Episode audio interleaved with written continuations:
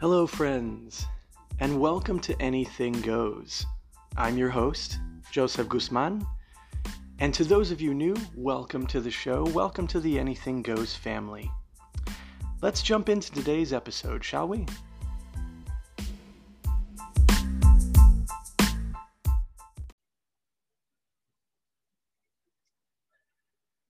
Hello, my friends, and welcome to another episode of Anything Goes.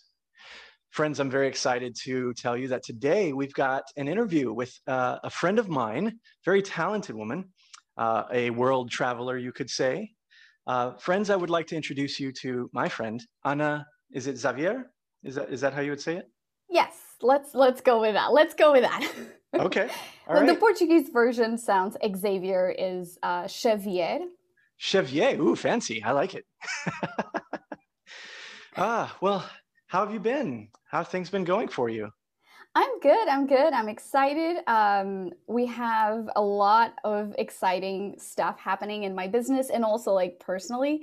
There's a lot of of stuff kind of planned ahead, so I'm excited. Which I'm sure we will talk about that in a minute. oh man. Well, I know it's been a long anticipated trying to get together. We've been working on trying to make this happen for what, a couple of months or so. Oh my god, yes, probably. Like But, I'd say know. even more. this has been the nature of, I guess, I don't know if I can even say post COVID, but coming out of the craziness of COVID lockdown this past year and just everyone's trying to get back to normal. I mean, I know we, as you know, we just got back from finally being able to take a vacation, my wife and I, after a few years. And then you got to go over to Portugal, right? Indeed, yes. I went back to Portugal, where I'm from, so I got to see family, and um, just just very grateful that through you know being able to be vaccinated and all of that, now we can kind of go back to what normal kind of looked like. So very excited to to just like be able to see everyone and just like travel, which I missed a lot. Uh, yeah, I, that's kind of one of those things I've always enjoyed. When I was in the military, um, you know, up until then, I really never traveled much other than when I was a kid. My grandparents would take me in the summers and we'd go down to our family home in Mexico. And so I'd spend summers down in Mexico. And that was, you know, it was a nice experience because, you know, I grew up, you know, here in, in the American culture and then spending summers in a completely different culture, in a completely different economy. You know, it was a real uh, it was kind of a real interesting eye opener. Plus, I think if there's one of the things that I really loved about being there that you don't necessarily see as much uh, here is I don't know if it's just um, a Latin culture thing, but when I was down there, neighbors were. I mean, you just you'd go out in the evening, you just walk around the neighborhood and talk to neighbors and share food and laugh and talk. And it seems like here we don't we don't get that quite as much. People seem to be a little more reserved. And and i know americans tend to have probably one of the biggest personal bubbles. Indeed. but but yeah like traveling has just been one of those things that i really got into after i got into the military because i got to go and see you know more of the country. I got to go see more of the world. And it was I don't, it was just real eye-opening, you know, to to see all these cultures, to try all kinds of food. I love love trying all kinds of fun foods and stuff. Um, Did you feel that you were kind of more appreciative or each of each side when you were gone? Uh, I th- I think I, yeah I think if I'm understanding what you're meaning by that, um, yeah I don't I, I know when I came or when I was over in Europe, um, there were certain things that I realized that I took for granted in the American culture that I was like oh man we don't have that here. One of those was AC. well yes air conditioning, ice cubes, um, and internet.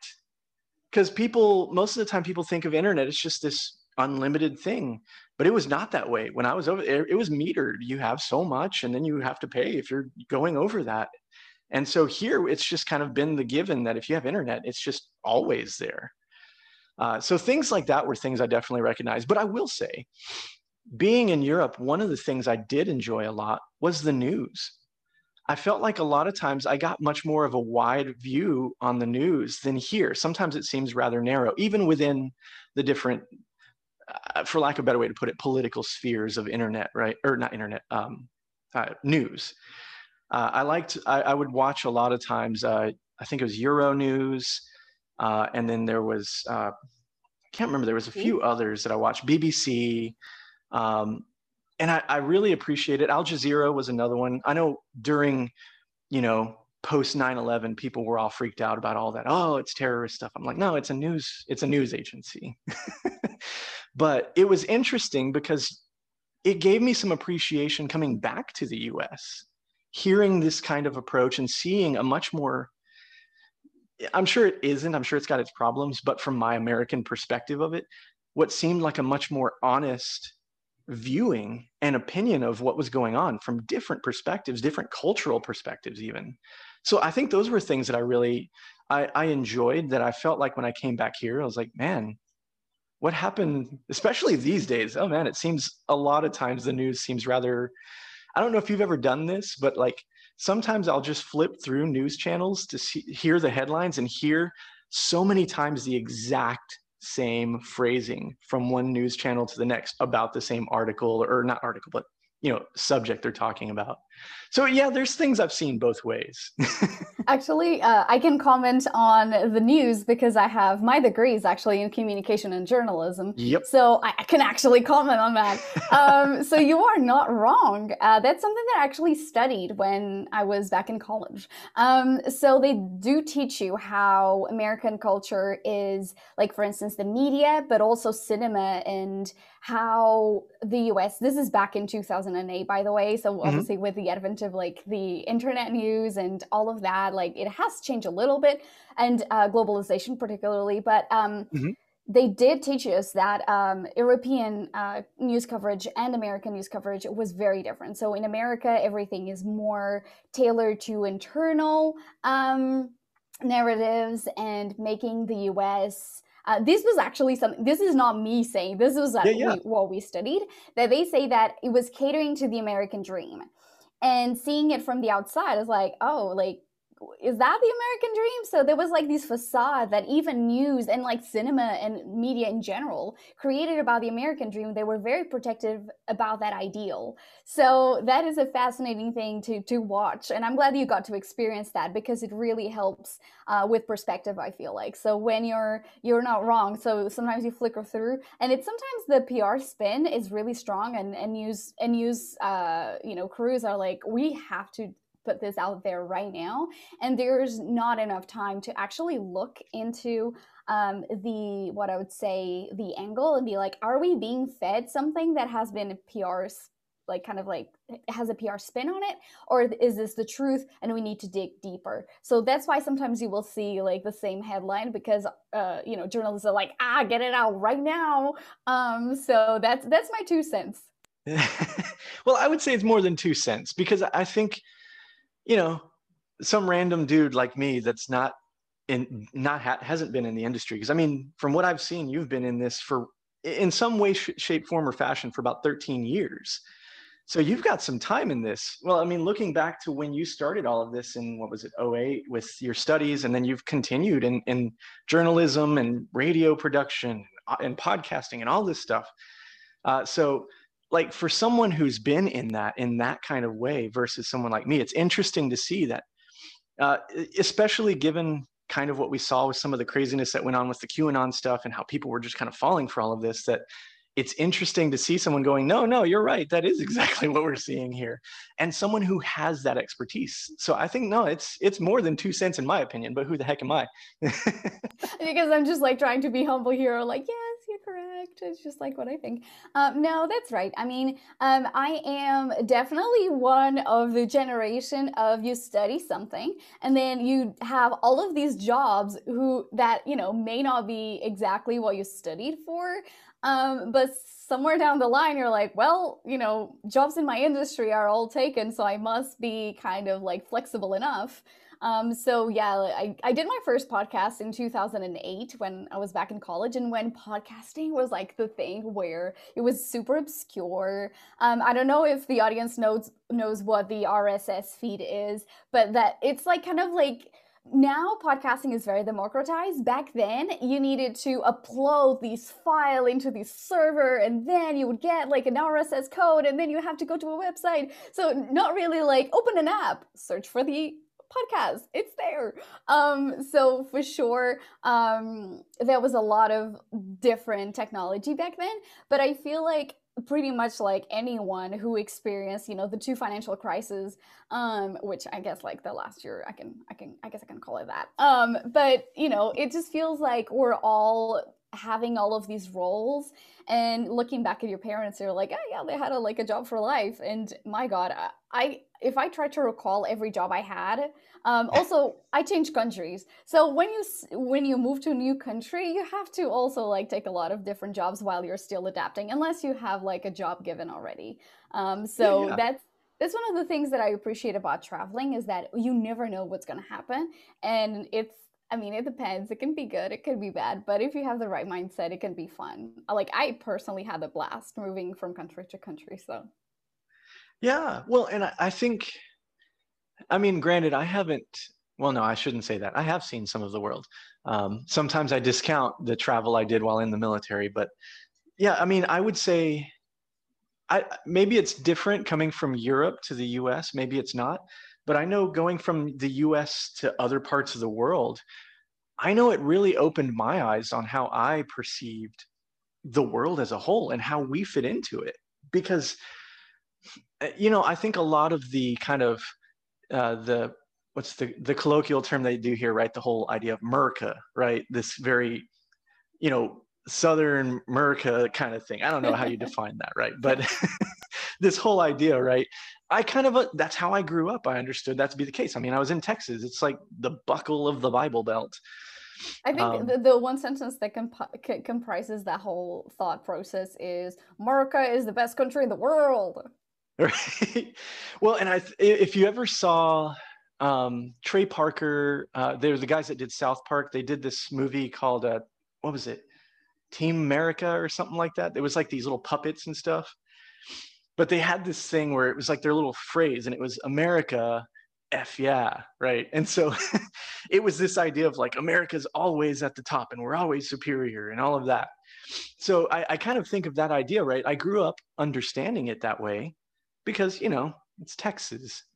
But after i got out into the world and i got to see other cultures and i and i got to you know have conversation with people oftentimes some of the best conversations i had with other europeans was while they were drinking.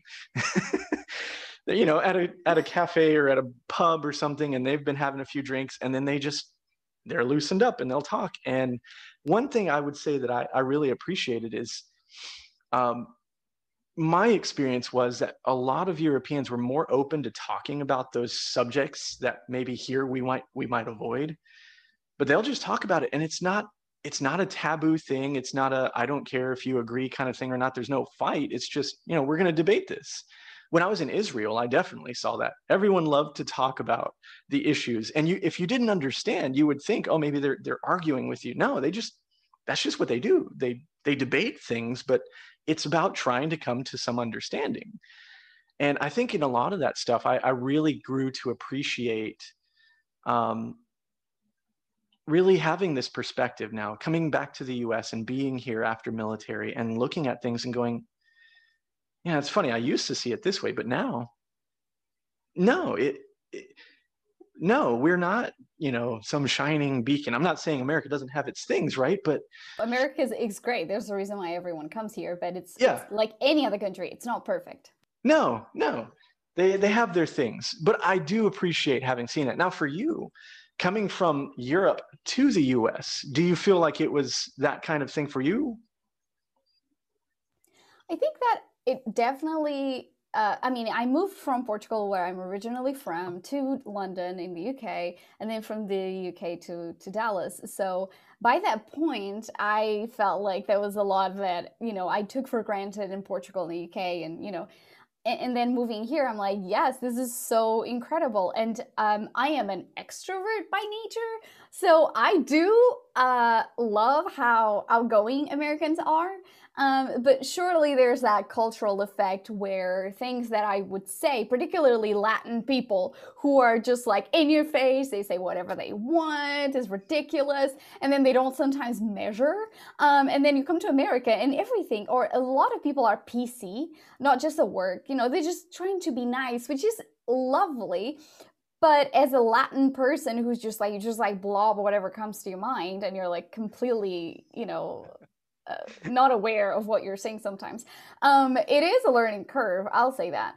Um, but I appreciate how Americans are so friendly. Like that's one of the things that like nothing encapsulates my experience in Dallas or Texas in general than than this this story. So I came back from London, and London is pretty much, you know, like New York, big, big city. People are busy. Um, life, you know, happens fast and whatnot. People don't think; they just like zombie mode, go go go.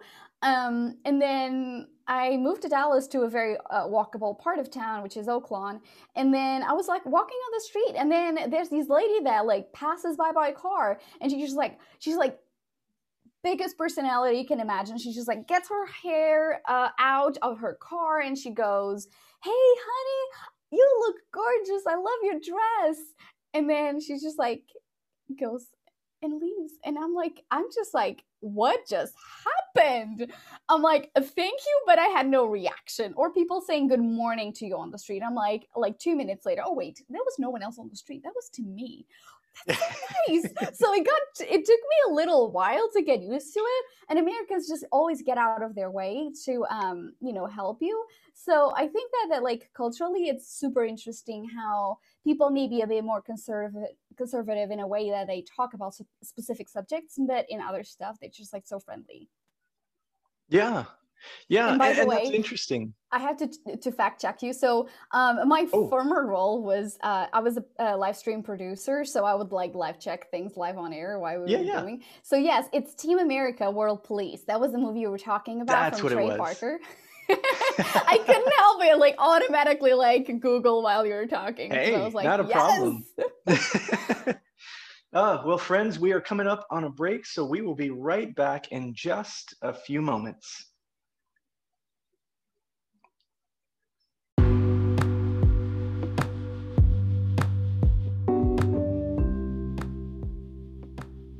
Hey friends, just a quick moment to let you know. This show very much could use your support. So if you would like this show and you enjoy listening in, then please consider going to anchor.fm forward slash Joseph hyphen Guzman hyphen MA. There, you can click on the support button, and that will let you become a monthly supporter to the podcast ranging from anywhere to 99 cents a month, or $4.99 a month, or $9.99 a month. Obviously, if you would like to become a larger monthly supporter, or if you'd like to do a one time gift to the show, you can click that other button that says message and let me know. And as always, friends, I love hearing your hellos, so please continue to send those as well. Thank you for all of you that have supported us so far and that continue to support us now. Let's get back to the show.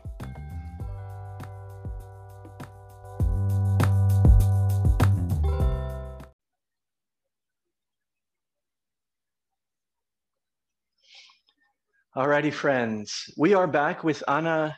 How did you say it again? Because I really want to get this right. It's it's the sh sound. Xavier. Xavier. I love that it's so fun sounding. It sounds so fancy and regal. but like that's the thing. If you go to like the Spanish language, is you would say Javier, right? Like it's just yeah. It's just phonetically weird. You're like, does that sound again like that? And the Portuguese from Portugal will sound incredibly similar to Russian phonetically, um, more huh. than Spanish. Um, so that's so it's that's kind of more similar tidbit. to Cyrillic.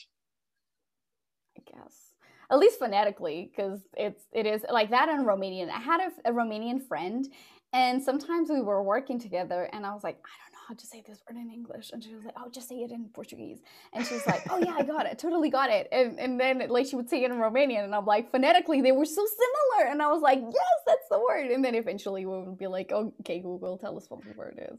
But that's the fun thing about working with multicultural people. You're like ridiculous all the time. You're like, I don't know what that word means. I can relate to that. I worked. Uh, it's been a few years back, but I uh, when I was living, uh, well, I guess that was kind of north of Dallas area there. Uh, I was working for when I was in junior college. I was working for one of those. Uh, I think it was a Schlotzsky's, one of those sandwich places, and I was, you know, sandwich maker guy, right? So I'm just there on the line making sandwiches. Well, on the other side of the oven, because we had, you know, people that would prep before the oven, run it through, and then the other end. And I was on the other end after it came through. The guy that I worked with on the other side of the oven, um, his name was um, Mahmoud. He was uh, from India, but he was he was Muslim. And I remember uh, one of the popular sandwiches people would get was the uh, turkey bacon guacamole sandwich. Well, for short, we often would say turkey bacon guac. Common thing we would say. I remember yelling that across to Mahmoud once. And I said, uh, he, he said, or I said, hey, what's this sandwich? Or, or what goes on the sandwich? And he says, this and this. And he said, what sandwich is it? And so I said, oh, it's the, it's the turkey bacon guac. And he looked at me. He said, the turkey what? I said, the turkey bacon guac? Guacamole? Oh, and I was so confused because I was like, why, what? Well, later on, he pulled me aside and he said, uh, in my in my language, guac is this, and he pointed to his behind. Oh, and I was no like, way. "Oh no, no, that's not the sandwich we wanted." that is hilarious. That so hilarious. yeah, you just you never know because you know there's there's just how would I have known that? I don't speak his language. And so, no, I'm just innocently going, no, a turkey bacon guacamole. And he's like, a turkey bacon what? that is uh, that is like yeah. such a like a cultural gem like it's it's so funny like these moments you just they're ridiculous and you cherish cherish them forever well that and i mean also just the they were an interesting he, he and his wife were very interesting couple anyways they were i loved encountering them because um you know especially early post 9-11 uh, people were definitely um, in a general sense, a little more concerned about anyone Muslim, right? Not that I'm saying it was justified, but that was the reaction. And so it was really nice to be able to interact with uh, with him and his wife and couples like that because they completely broke that. You know, they were some of the nicest people I knew. Uh, they invited my wife and I to come have dinner at their place, and my wife had never really my talking about my previous wife. Um, she had never really encountered much of any other cultural stuff like that. So, you know, they invited us over. And so I was kind of telling her a little bit ahead of time, hey, you know, you know, make sure that you say, you know, hi and, and keep eye contact. Don't use your left hand for anything. You know, shake with your right oh, hand. And if the, you know, talk to the talk to the wife. If he addresses you, then do that. You know, because there was a lot of things I understood about the way it was that I was like, just, you know, it's a respect thing. Um, and I also told her, I was like, I don't know how it is. Some cultures are like, if you say, Hey, I like this in your house, they kind of feel obliged to give it to you. I don't know if this is one of those cultures, so don't say that. oh. Um, that's a good that's a good thing to keep in mind actually. Well, and it's just it's stuff you learn because you went outside of your country and experienced more of the world.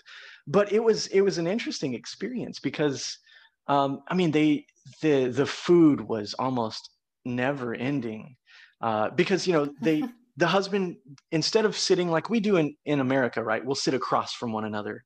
That's not what they did. They invited us into their home. The husband sits, scoots his chair over next to me. The wife scoots her chair over next to my uh, my wife, and we're all just there talking to each other, all close and, and cuddly, you know. And they just keep bringing platter after platter after platter of all these different foods, and you know it, you had to learn how to be able to navigate that because you know she was my my wife at the time was nervous that you know well i don't want to offend them i can't eat all of this and i was like you don't you don't have to eat it all they just they're they're it's it's the we have this thing we talk about here right this idea of southern hospitality but that level of hospitality is a whole other level I don't know that I've known a lot of people that do that kind of Southern hospitality, right? You'll get that every once in a while, but right. I've that was something amazing to me. Same thing with my friends that were from Spain, when they would do like big paella things and stuff. Oh my gosh, they made food for like 500 people, and everyone just come over. I don't care if you're a neighbor, just come on over and have some. yep, yeah, that's the the like Southern European style for sure. It, it, and it's just it's wonderful I, I, love that kind of stuff so i think it's it's really nice to be able to have those kinds of experiences it's it's great for that and i think uh, it's one of the things i've always talked about with my wife that i was like you know i don't know if i'll ever get to a point where i've got millions of dollars to work with here but if i ever did one of the thoughts i've always thought would be interesting to do for the us is, you know, after having been an educator for several years and, and a lot of that, what I realized is I was like, you know, uh, there is a need for not just quality education, but for lack of a better way to put it, a more worldly communication education. It sounds weird to say it that way, but like to get more exposure to other cultures in the world. And so the idea I had is I was like, man, if I could find a way to either purchase and charter them some yachts or something, big ones that I could put students on and give them the opportunity, have master teachers on board, security, chefs, all that stuff you need. And for a year at a time, they travel the world. And while they're learning about edu- you know, they're learning their education, their history and all that, they go to some of these places and see it and experience the culture. So instead of, instead of reading those in history books, you go and see yeah. places. That's a great yeah. idea. I mean, it's it's money I certainly don't have to make that happen. But if I ever could, that would be something I would love to do because, you know, I know that people of affluence can afford to do that for some of their kids, right? But what I'm thinking of is, you know, it's it's another level because I want those those families of affluence to be on the on there. And I want those students who otherwise could never do it, right? Who just would mm-hmm. never get that chance to be on there. And part of that is also about that economic encounter, right? Students interacting with students who come from different backgrounds, different financial backgrounds, all of that, right? To realize we're all still human and you know we all still have certain things that we engage with and to all get that same world experience my hope being is that uh, we develop students who are much more open in the way they consider their perspectives and students who don't continue to view this elitist kind of view towards each other right? That oh i'm better than you because i got more money or whatever that kind of stuff. That would be the hope. Now i know it's pie in the sky right? It's very idealistic. But hey if you don't uh, as i was always told right if you don't shoot for the stars you know you won't ever leave the earth. So you got to aim high but that's one of those things I've always loved because I like the idea of that. After having seen some of the world myself, I see the value, and I think it would be awesome to see others do that. But anyways, I digress. I like that, and, and, you know what? Like it also fosters a level of um, empathy with people that in no other way you can do. Right. Also, it humbles you. Um, I feel like a lot of, and and I live with uh, a a British couple, and he had this saying. Um, they they didn't know any other language. She, she she could speak a little bit of Spanish, but very little. And so he was like, "Well, what's the point of me learning any other languages if everywhere I go, everyone speaks English to me?"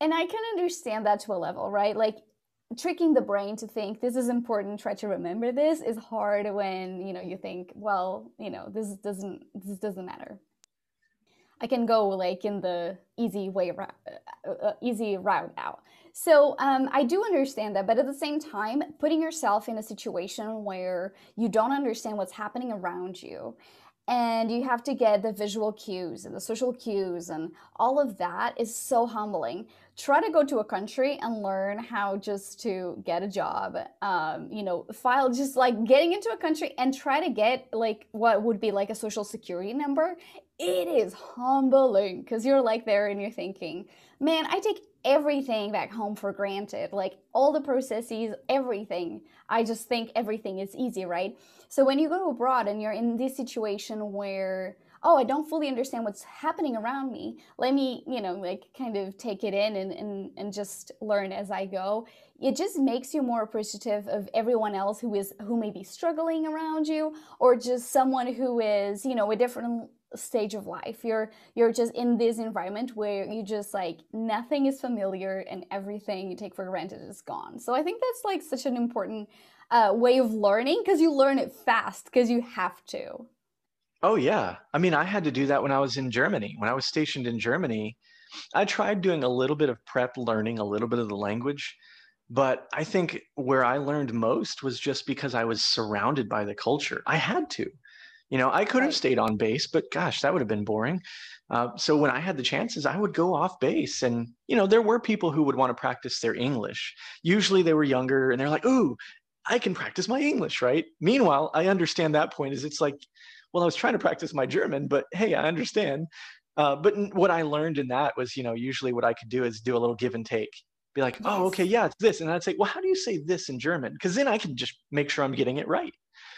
Uh, yes, uh, but yeah, so it was it was a fun thing. I liked being able to do that. And I definitely feel like I learned more German being in the culture than I ever did trying to prep before I ever got to Germany. Also, like there's a, live, a different level. Like, so I speak French, but I normally say that I speak French like a five year old because you know, like language, I can pick up words from Portuguese and turn them into Frenchicize them, and. Yeah. Um, but if you're not surrounding yourself in the environments that foster those words coming naturally and that learning coming naturally, you'll never get there. Because also, if you're speaking with other American people, for instance, learning German, everyone is at the same level. So you're not being exposed to words that nobody else knows because everyone else is, in a way, in the same level. So when you're there, it's like, full throttle, like completely like turbo mode on. And it's just like fascinating because little things, your brain just like takes them in easier because they're like, oh, bread, like, oh, there's a new bread. And you're excited because you're like in the moment learning it instead of like looking at a textbook. You're like, bread and how do you, whatever, how, do you remember how you say bread in, in German? Ah. Uh, Putting you on the spot here. Let's see.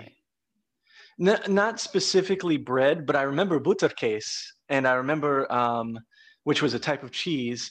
I remember. Uh, oh, come on! There was a type of bread we would eat all the time. I can see it. Oh, it's I wish people could see you right now. It's so fascinating. you were just trying to reach there so hard. You were like, oh, was it? Um, but yes, um, yeah. So any any little words that you know, it's not interesting at all. It's just, just like look at a book and like, okay, bread, me, you, eat, blah blah. And where you're there, everything is just exciting. I mean, unless you're like stressed and you're like, oh my god, I'm I'm nervous that I can't communicate. Um, but other than that, it's just like you know, it's just everything is better in like the flesh. I would say. Yeah, I think um, if there was a place I'd like to revisit, it would be going back to France um, because I don't know if it was just because of the timing. Because when I was in in uh, when I was in Europe, I was there around 9/11, before and after. Um, and so I remember going before 9 11 uh, over into France.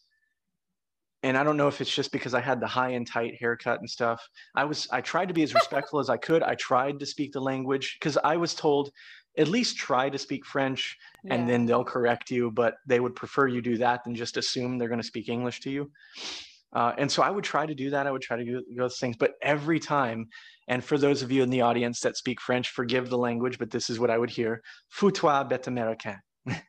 and so I heard that so many times, and I'm like, I'm trying to be nice. so maybe it's just because I look too military and they didn't like it. So I was like, maybe when I go back as a civilian, I'll I'll get a different reaction. well, it depends. Anywhere you go in Paris, they're gonna be rude anyway. So like that's a given. Was it Paris you were in, or yes. was it just yeah? Okay. Good like, analysis. I didn't even say Paris. well, it's I, I had a similar experience. I was ordering. I was with a, a group of English speakers. Everyone um, was, you know, nobody spoke French, and so we were ordering breakfast. And I was trying so hard to pronounce things. I mean, I don't have a bad pronunciation, but like when you're like in the moment and trying to help, and you're like pronouncing things like, okay, what do you want, and like trying to help everybody. and then I said, I think I said almond croissant so uh almond croissant. Uh-huh. and and the lady looks at me after like me making all this effort and trying to be super helpful. She looks at me with a french attitude and she t- says uh, it's a mon croissant. It, no sorry. It's croissant amont so i i had the the words mixed up in yeah. the order. And i was just i felt so sad and my ego was crushed. And i was like okay you know what? Like clearly you speak English. I'm gonna oh, just yeah. resort to my significance. Um, so you know, but anyone else in France is lovely. So I feel like it's like something probably just big cities. But I love it that you're like trying so hard, and people like, oh well, um, that's that's funny. But yeah, it's yeah. It, it, it, happens. Where you go to though, like some, I'm sure, like maybe a few stores down, like you'd find the nicest person ever. I, I'm sure. I'm sure that's the case. I mean, it's it's an interesting world being an American and then going to Europe for a lot of reasons. You know, some of that. I remember one of the things that was most eye opening to me is when I first got to Germany. Uh, I was waiting at a rest stop. The guy that I was with uh, was using the restroom, and this little like Volkswagen kind of station wagon hatchback thing pulls up in front of us and parks at the curb. And so I'm sitting there, and you know, I'm a I'm a people watcher. I like to just watch how people interact and what they're doing. And sometimes for me, it's just kind of fun to, you know, as I've talked about, right? I've got training in nonverbal communications. And so watching the body language and trying to decipher what are they talking about? What's going on here? And so, you know, I would just sit there and kind of people watch. And I remember uh, this young lady gets out of the car and she goes to the back and opens the hatchback. And so I'm like, oh, I, you know, grabbing stuff or something, and proceeds to change her clothes right in front of me. And I'm like, uh, I didn't know what to do because I'm like, do I, I guess, do I look to the right? Do I, uh, where do I don't know what to do? And she saw me and she just kind of waved and smiled and kept changing. and I was like, I am not in Kansas anymore. Right, like nudity and how the body is perceived in public spaces is completely different. I'm sure that was a lesson for you. Like body language means a lot of different things in some places. Oh yeah. Um. So that that must it was fascinating. Learning. It was an interesting experience for that regard because I mean that was the first thing, and then I would go. Uh, the base I was stationed in, there was a town nearby, and my friend and I we would rollerblade into town all the time, and How so cool. we rollerblade yeah, it was good exercise. It was a good way for us to kind of chit chat. And, you know, we're military, we're young. Why not? Um, and so we had the fancy ones, you know, the rollerblades where you get in there and then you can pop the wheels off and attach them somewhere else and then they're shoes. And so you could walk Ooh. around. But yeah, we would walk around town. And um, I remember seeing it was a, a China store where you could buy like, you know, coffee saucers and, you know, all that kind of stuff. And their advertisement on the window I kid you not, it was a black and white picture of a woman's breast and a saucer with a cup next to it. The in- implications there are interesting, but I thought, yes, we are not in America anymore. wow.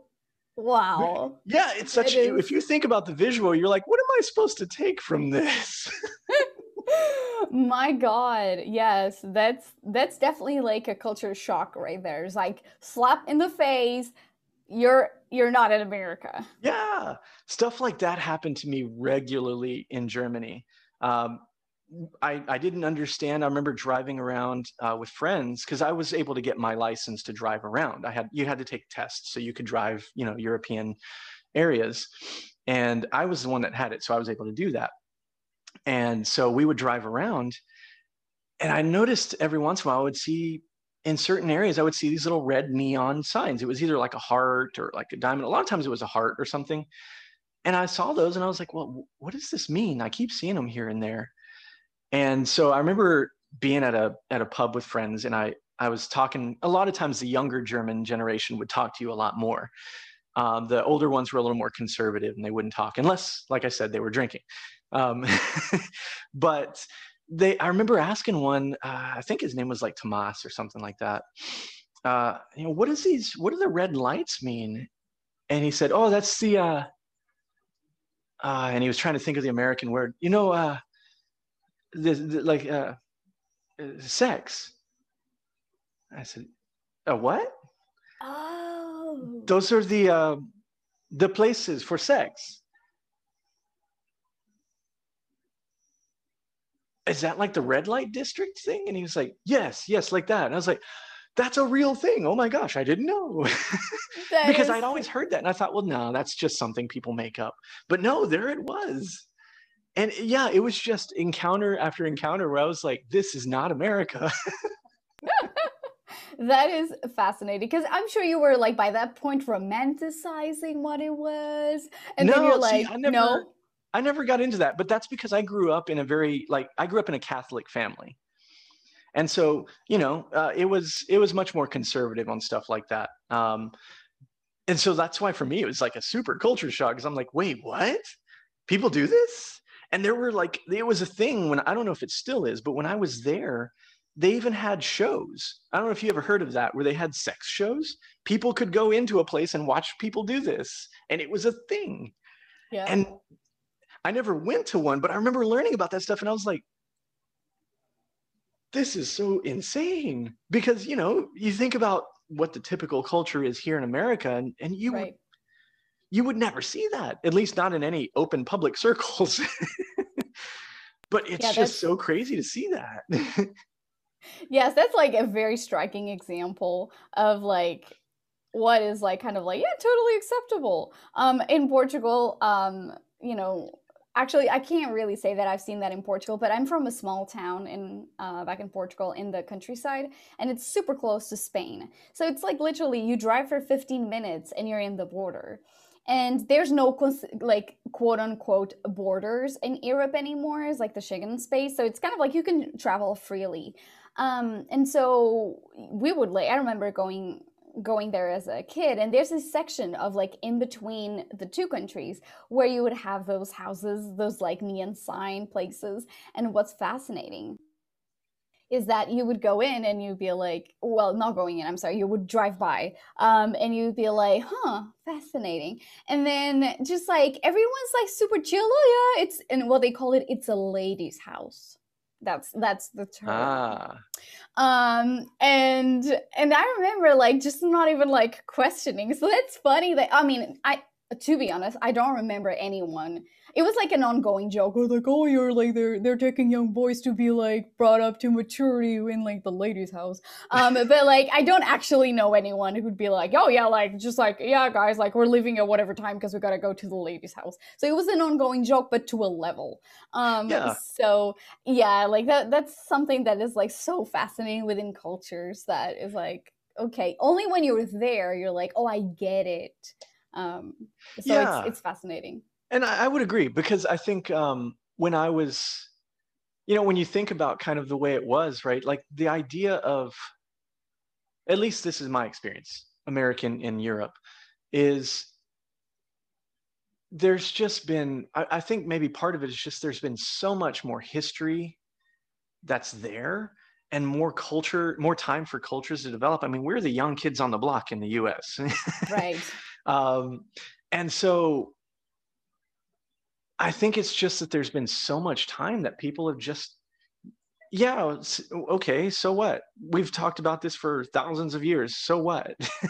and meanwhile, you know, 400 year old country is like, what? What are we doing? Granted, they had more of that Puritan start with all of that, but still, it's it's it's an interesting thing because yeah, there's it's one of the things that I think at first, while it was a bit shocking, it was also kind of relieving because to be around people who didn't feel scared to talk about things and they didn't feel ashamed to talk about realities of life you know even even here uh, people a lot of times are afraid to talk about things like sexuality and stuff right? But i never saw that issue there. And honestly even when i was a kid when i was in mexico same thing. Uh, there were people that were we had a we had a guy that lived in the street that was um, pretty openly gay guy and he would walk around and he would have his hair all done and he was always just chatting with everybody. Nobody cared. But it's it's interesting because you go to other places and you're just like i guess it's just i don't know there's more history you've just gotten more used to it. And so it's it's interesting. And, and yet another reason why i think it's of value for people to see other parts of the world because you know you you think this ideal here of like oh well this is how it is and it's like no it really isn't. You go somewhere else and most people are like why are you so uptight? Calm down. Yeah like something that i felt like i was is a little it was a little bit of a shock to me for instance. Uh, friends uh, we're going to take another quick break. We'll be right back with Ana in just a little bit. Hold tight